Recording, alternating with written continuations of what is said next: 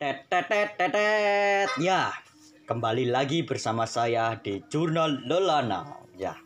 Oke, teman-teman. Masih melanjutkan episode sebelumnya di Desa Pandan Rejo. Ini ada episode ketiga kita bakal sharing-sharing terkait kegiatan Jurnal Lelana yang telah dilakukan oleh Mapasuri dan tim Jurnal Lelana. Mapasuri itu mahasiswa pecinta alam dari Universitas Muhammadiyah Purworejo. Kemarin kita explore di Gua Tuk Tulung. Ini sudah ada Om Didik yang kemarin ikut explore. Bisa cerita Om, ini berapa tim dan masuk ini suasananya seperti apa ini guanya? Bisa jelaskan Om? Oke terima kasih Mas Andi. Eh, saya nyapa dulu ya buat eh, sobat setia, sobat setia Juna Lelana yang seli- eh, yang sangat loyal dan setia mendengarkan episode-episode dari Juna Lelana. Hmm. Eh, menjawab pertanyaan tadi, kami dari tim Mapala Suryarimba yaitu Mapala UMP Universitas Muhammadiyah Purworejo dan saya sendiri dari tim Lelana eh, kemarin pada hari Sabtu tanggal 27 ya Mas ya.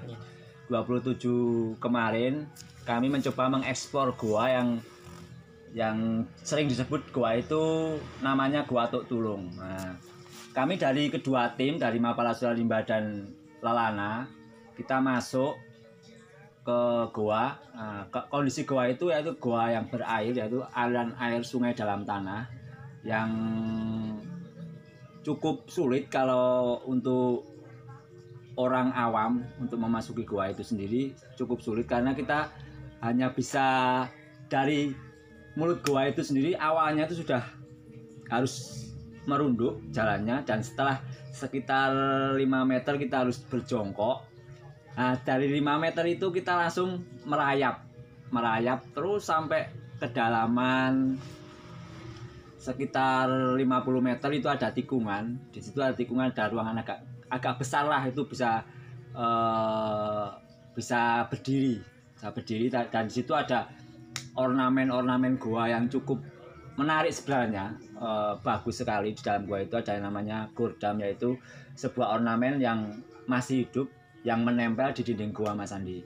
Jadi kita di situ kita apa kita dokumentasikan gurdam itu kita apa diteliti ternyata itu masih hidup.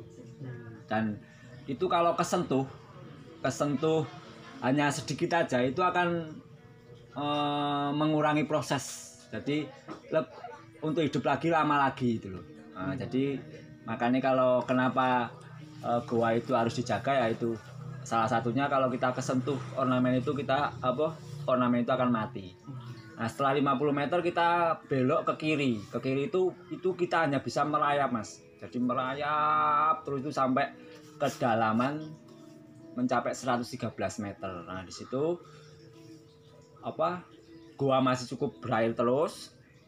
Terus di 103 di titik 103 meter itu 113 meter itu lebih sempit lagi.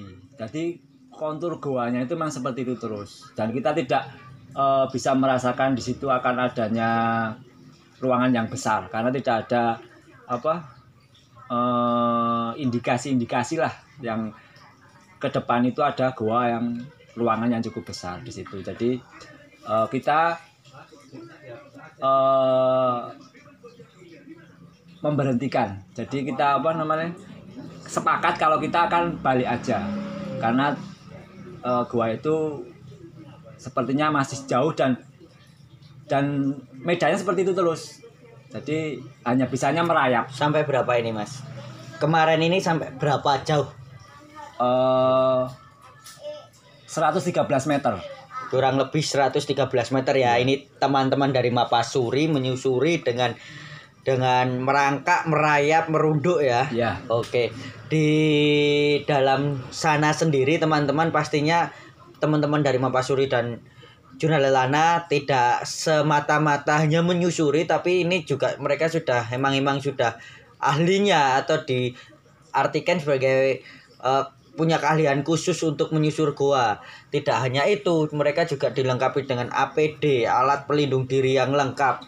Ya, Ya. safety mas untuk Safety ya. safety prosedur masuk gua. safety prosedur masuk gua. Iya. Ini buat teman-teman juga kemarin ini sempat juga membawa itu ya data ya Mas ya. Ya, kita Data mencatat data terus. data.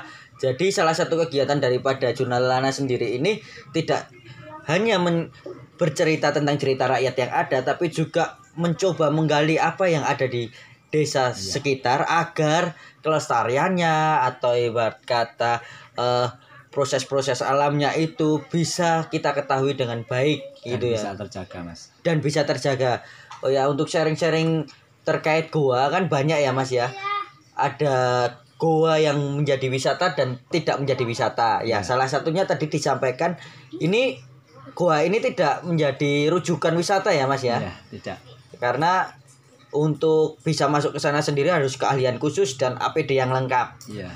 Jika yang belum pernah masuk goa, mencoba masuk goa dan explore goa itu malah nantinya merusak dan itu Cukup berbahaya mas. berbahaya ya. Berbahaya untuk itu.